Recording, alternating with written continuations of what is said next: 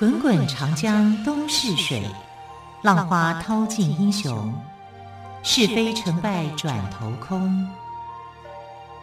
古今多少事，都付笑谈中。陪你说历史，汪培制作主持。欢迎朋友们收听今天的《陪你说历史》节目，我是汪培。同样的，汪培再次为朋友们邀请到历史专栏作家于远炫老师来到节目当中，跟朋友们说历史故事。老师好，主持人好，听众朋友大家好。好，老师一连几集我们都谈到了宋仁宗，那么谈到宋仁宗，也不经意的聊起到他有一个宠妃叫做张贵妃哦。对，那么张贵妃有没有她的故事呢？啊，应该讲一定有他的故事啊，因为为什么会从一个不知名的人物突然之间窜起那么红啊？而且就是在整个人中朝里面，他的表现是很好的。你知道张贵妃最特殊的地方在哪里？在她去世以后，去世以后，她被这个追封为皇后，这个很奇怪哎，当然很奇怪，贵妃过世被追封为皇后，对，但当时的皇后还在吗？还在。那这样不是两个皇后吗？对呀、啊，所以生死两皇后啊，活着一个皇后，死了一个皇后。可见的仁宗多宠爱她。是，但这个也很特殊，因为在历来的这个皇帝里面哦，没有人做过这样的事情。我的皇后还在，我的原配，我的正妻还在，而且是皇后哦。不过那个时候的皇后已经不是呃郭皇后了。因为郭皇后因为没有办法生育的关系啊，被废掉了嘛，对不对？然后被废掉，当然这个宋仁宗后来有一次啊，就觉得很想念她，就想把她恢复，结果没想到她莫名其妙的就死了啊，可能是被毒死的或干嘛。那之后呢，他就迎娶了这个曹彬的孙女，曹彬是宋朝开国的一个大将啊，也就是把李后主给打败的这个这个一个将领。那这个。他的这个将领的这个孙女啊，曹就变成了曹皇后。其实曹皇后还有另外一个故事，她的弟弟就是八仙当中的曹国舅。哦，很特殊吧？对，他的弟弟竟然变成了这个曹国舅，还八仙之一啊！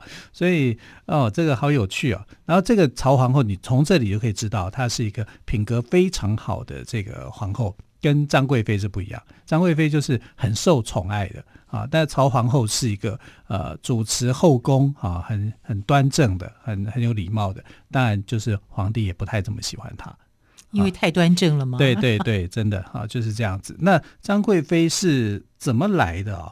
因为她后来你看，她为了她的这个伯父的关系，所以她有一段应该是蛮凄惨的一个遭遇的。就是经过包拯六次弹劾的他的那个伯父吗？没错啊，因为呃，这个张贵妃的父亲呢叫做张佐峰啊，但张佐峰去世之后呢，他就跟随这个母亲啊，在在母亲的身边，然后就在街头啊做一些呃流浪艺人的表演啊，其实是这样啊，他是从小流浪在街头的，然后被齐国的这个大长公主看到，就把他带到宫中来。换句话说，他的跟刘刘刘娥刘刘皇后的这个历程有一点像。刘皇后不就是在这个从四川啊到开封来，然后在那边打波浪鼓啊，跳波浪舞，然后这样子被宋真宗给看上的。那宋仁宗呢，其实就是这个小孩，这个呃张贵妃啊，她小的时候。应该讲说，她的少女的时代啊，被带到宫中，被带到宫中以后，仁宗呢偶然的机会里面看到她，就觉得哇，这个女生是我是我的菜，是我想要的。因为她也憋很久了，她每次都被她的妈妈给压制着嘛，就是呃刘，就是她喜欢的，呃刘娥不喜欢，刘娥就不喜欢，对，对她选中的刘娥也不要，所以所以呢，她多喜欢。张贵妃呢，一开始不是贵妃嘛，对不对？一开始一定是才人，从一个小街的妃嫔，然后升到美人，再从美人升到贵妃，啊，你看这速度是很快的。但是她升贵妃的这段呢、哦，是有一点奇怪的。怎么样说奇怪呢？因为呃，她当美人的时候，就张美人的那个时期啊，突然之间皇宫发生遇刺案，哎，就是有刺客。进来哈、啊，放火干嘛干嘛啊？然后去要刺杀宋仁宗，但是没有人知道他是谁，因为不见了，大家就没找找找找找半天没有。然后曹皇后听到一些呃声音以后，就马上就起来关闭窗户啊，什么做一些防护啊，她处理的很好。然后这个张贵妃啊，那就就叫张美人，她也出面啊去保护护驾。啊，宋仁宗就觉得呃张美人护驾的很好，做得很好。然后他不管曹皇后，他觉得只只觉得张美人做得很好。所以就封她为贵妃。请问她如何护驾？谁知道？我告诉你，这个很古怪。它就是发生一件很古怪的所谓的遇刺案，因为后来宋仁宗没有去追究到底发生什么事，太奇怪了。这甚至有可能是怎么样，你知道吗？他是用了什么降龙十八掌吗？呃、还是自导自演？有可能是张美人自导自演的一出，也有可能是张美人跟。宋仁宗两个人联合起来，把他抬上位的一个方式，很，很有啊，也有可能啊。对啊，因为宋仁宗其实某个程度来看蛮幼稚的，他以为在演武侠剧吗？啊，所以这个宫廷御赐案里面，在宋朝是一件莫名其妙的案子。而这个莫名其妙的案子里面呢，最大的受益者啊，就是张美人，她变成了张贵妃了啊。那你可以看到，就是说这个张美人，她有她的一个受宠面。很受宠啊，不然她不会呃马上就是从这个一个很小阶的一个妃嫔的位置，一直到贵妃耶。贵妃其实在上来，你不其实跟皇后不就差不多了？所以后来因为呃这个张贵妃啊，每次要求都求不到，然后她生病啊，过过世，很早就过世了。过世了以后呢，这个仁宗皇帝哦，竟然就在皇后还在，曹皇后还在世的情况之下，追封她当皇后。也就是我有一个皇后死了，我的贵妃死了，升当皇后，啊，完完成她的心愿。因为张贵妃最想要当皇后，但你又不可能再去废掉这个曹皇后嘛，因为曹皇后非常的贤能贤明啊。你看，连他弟弟都当八仙了，你还能怎么说呢？嗯、对不对？啊，那他达不成愿望，然后他的伯父也没有说这个呃，后来当到很好的官哈，因为包拯在阻挡。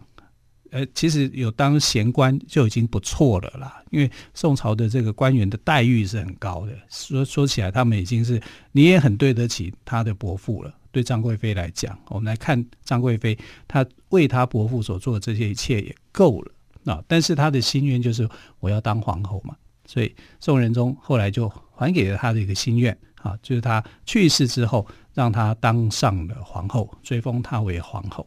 可是这个在宋朝里面就变得很奇怪，我的皇后还在啊，曹皇后还在，还没有过世，结果死了一个贵妃，贵妃竟然变成皇后啊！就是大臣都没有意见吗？呃，有意见，但是皇帝固执己见啊，就你也没辙，那是他们的家务事嘛，对不对？他想要怎么样就怎么样哈。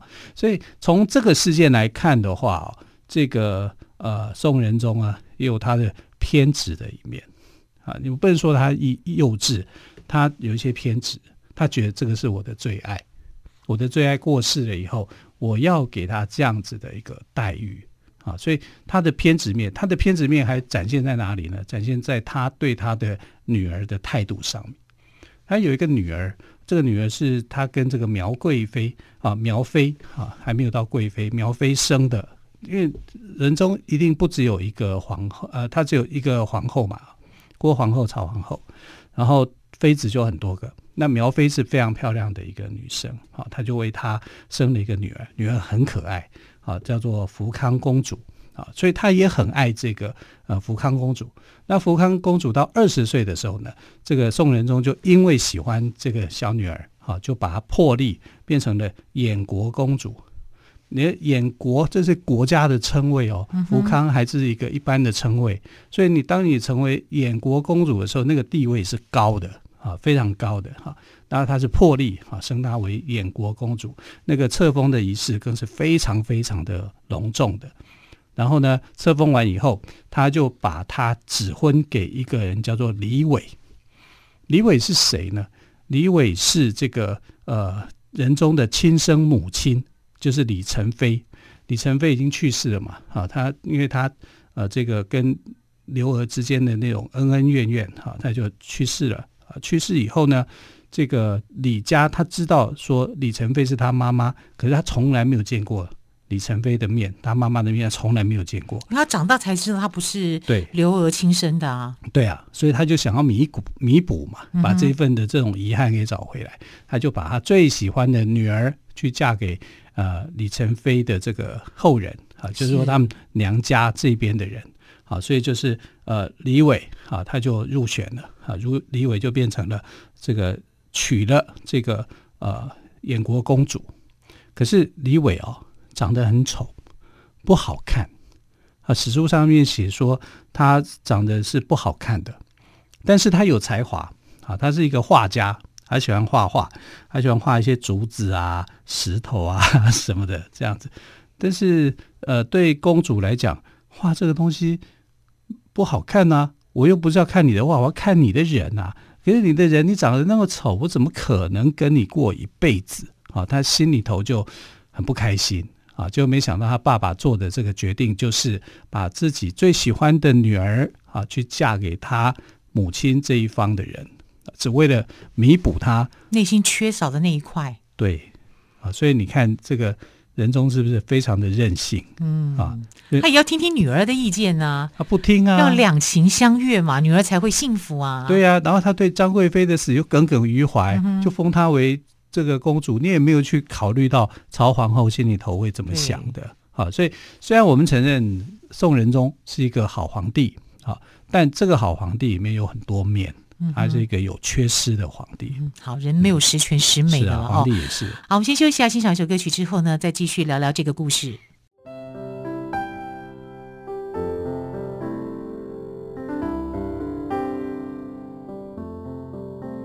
听见台北的声音，拥有颗热情的心，有爱与梦想的电台，台北广播 FM 九三点一。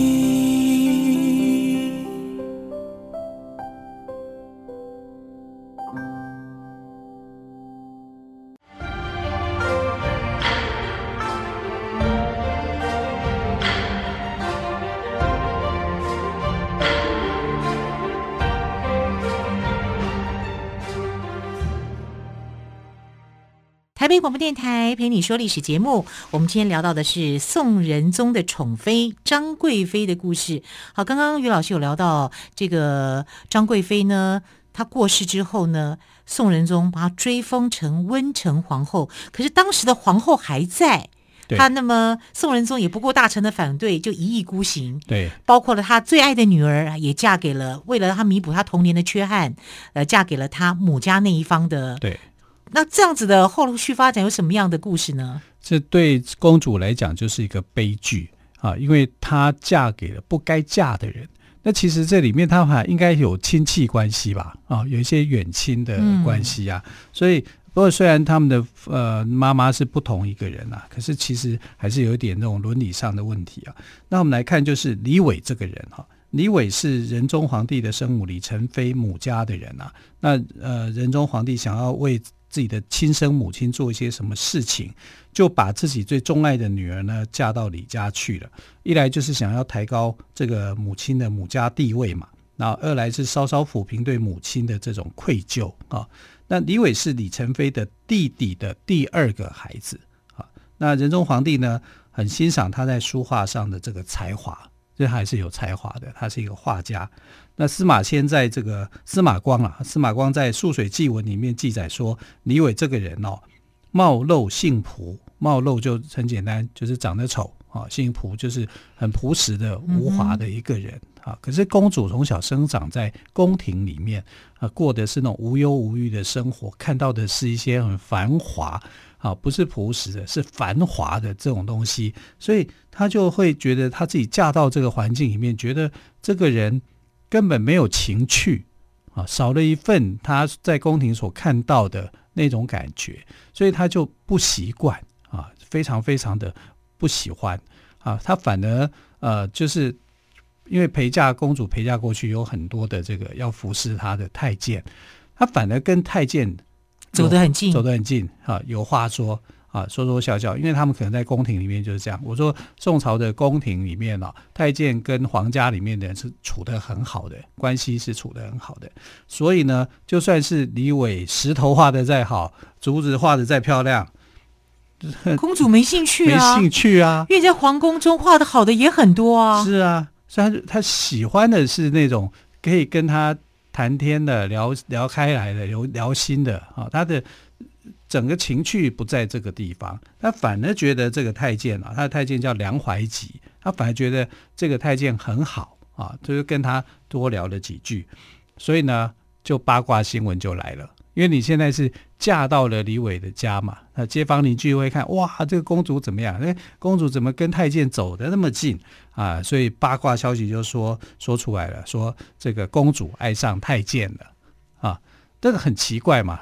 不可能啊，因为李伟太监你就不会生育嘛，对，对不对？啊，他可能就是公主，她觉得自己跟他聊得来，聊得来，然后我在这里生活的不习惯嘛，啊，那李伟的妈妈就很奇怪，她就觉得三不五时，他想要看看他这个媳妇做什么。那我们要知道哦，在唐宋时期哦，公主出嫁不叫做嫁，叫做上啊，就是你要以公主为上，也就是公主到你家是当你的老板的。结果你竟然还去窥视你这个媳妇，这个是你用一般的想法可以这样，嗯、可是如果用皇家的规矩来讲，这是不可以的，这是不可以的，不礼貌的啊！你侵犯到这个皇权的啊！他一直在盯着看，在偷窥，看看他这个媳妇在做些什么。那一般的这个婆婆都是手握大权的嘛，媳妇都是有泪往往肚子里面吞的嘛，对不对啊？可是这个媳妇不一样啊，延国公主不是这样的啊，她觉得。你怎么可以在暗地里面偷窥我在干什么？你这贼眉贼眼，你想要做些什么啊？所以他就这个呃非常的生气。那他他的婆婆就觉得你不跟我儿子在一起，你跟太监那边聊天，还一边喝酒啊，一边讲笑话或干嘛，老人家就很气哈。那这个偷窥行为被发现以后呢，呃，这个衍国公主比他还气哦。你讲你大声就可以嘛，我比你更大声。结果呢？衍国公主就怎么样，打了她，把她的婆婆打一顿。哇，她也很强悍啊，她很强悍啊！她反正把婆婆打一顿，然后就哭着回家啊，回哪个家？回她的皇宫，而且是半夜哈，她半夜就跑回去了。啊，你半夜跑回去，这个时候城门已经关了啊，对不对？那守门的官员看到是公主，哎，公主啊，他们认识嘛，哈，认识那就放行了。那公主就很委屈的就。跑到仁宗面前就哭啊，然后当然他的妈妈苗飞哈也过来去劝他了，这样子，然后呃仁宗也不知道发生什么事情，后来还知道说女儿打了婆婆，婆婆还来告状。哦，你这个在宋朝这个是大事情，真的，这满你看啊，我们到现在你一个女儿如果跑出去外面有没有？啊，你都会被人家去当做新闻在炒作的，那更何况是。你把婆婆打了一顿，而且在这么久远的时代，宋朝，对呀、啊，那不是轰动的大新闻吗？好、嗯，所以这个新闻就闹得很大，然后这个两边发生了，大家就要去检讨。那大臣就站在婆婆这一边嘛，就是这个是伦常吗？你当媳妇的人怎么可以打婆婆？就算婆婆不讲理，你也让她，你也要这个按下按下气来，好，不可以这个样子嘛。对不对？大臣没有站在公主这一边啊，然后就开始跟这个呃宋仁宗跟官员之间有一些沟通啊，然后大臣就觉得啊要把这个公主啊，你一定要去处分她啊，不然就很难，国家就很难运作啊啊，这伦理上面的这个关系就很不得了啊，所以后来皇帝做的一个处分啊，就把这个呃太监梁怀吉，梁怀吉其实是一个很斯文的，然后。很懂得很多的，因为他在皇宫里面学习。宋朝是一个呃重文轻武的一个，就是因为他懂得多，才可以跟公主有这么多话题可以聊啊。是啊，就是他反而比较像是一个呃高雅的贵公子的心态，嗯、他反而有这样的一个样子。那呃，这个李伟就是朴实无华的一个人嘛，没有生活情趣，公主当然就受不了。那受不了的情况之下，那要去处分，要这个案子必须要去做一个。调整哈，就是双方一定要去找到一个平衡。宋仁宗就是这样，他就是耳根子软。他如果今天护着自己的公主护着他的宝贝也没有什么问题啊，但他又不敢护啊，所以他就要做一个平衡平衡的方式，就好。梁怀吉，你竟然是这个样子，那你就罚你到洛阳去扫地，到到到皇宫，到别的地方去把你。所以就是太监梁怀吉被调到洛阳去扫地。对啊，就是。呃，为其他扫皇陵嘛，啊，就是这样，就就把他贬到这个地方去，你就不能够再服侍公主了啊。然后这个李家啊，你得罪了这个皇家嘛，对，所以你要罚钱、罚款。延国公主受到处分，就是延国公主的名号。被拿掉，被拿掉，好，你就不再是延国公主了。你的你的俸禄啊，你的一些什么东西就都没有了吗？就就就减少了。哦，减少是福康公主嘛？你至少是福康公主嘛？就把你给拿掉了。然后那些放公主入门的这些官员就全部换掉，啊，要换成一批新的。你们怎么可以心软？你应该把他拒绝的啊，怎么可以再放他进来？啊，守守门的人也有问题啊，就是守宫门的官员就全部换掉。然后呢，这个仁宗皇帝呢就开始跟他的女儿劝和不劝离就对了。对呀，啊，因为觉得这是，因为因为那个李伟很重要嘛，是李成妃的弟弟的小孩嘛，对，所以他为了要弥补这一份亲情，这是他做的主啊。宋仁宗第一次做主，第一就让女儿第一次吃苦啊，这个真的是什么逻辑啊？嗯、啊，所以呃，整个来讲，这个对公主来讲，她觉得不公平。啊！你怎么可以这样的待我？我自己的爸爸也这样待我啊！然后不让我去离开这么难堪的一个婚姻，他根本在婚姻里面他待不下去，所以他后来就变得很忧郁，嗯，郁郁寡欢。对，就这样就过世了。啊，然后等到宋仁宗去世以后，他的这个呃宋神宗继位以后，宋神宗就觉得说他这个姑姑啊很可怜，可怜啊，连带的就把李伟贬得远远的，远远的，对。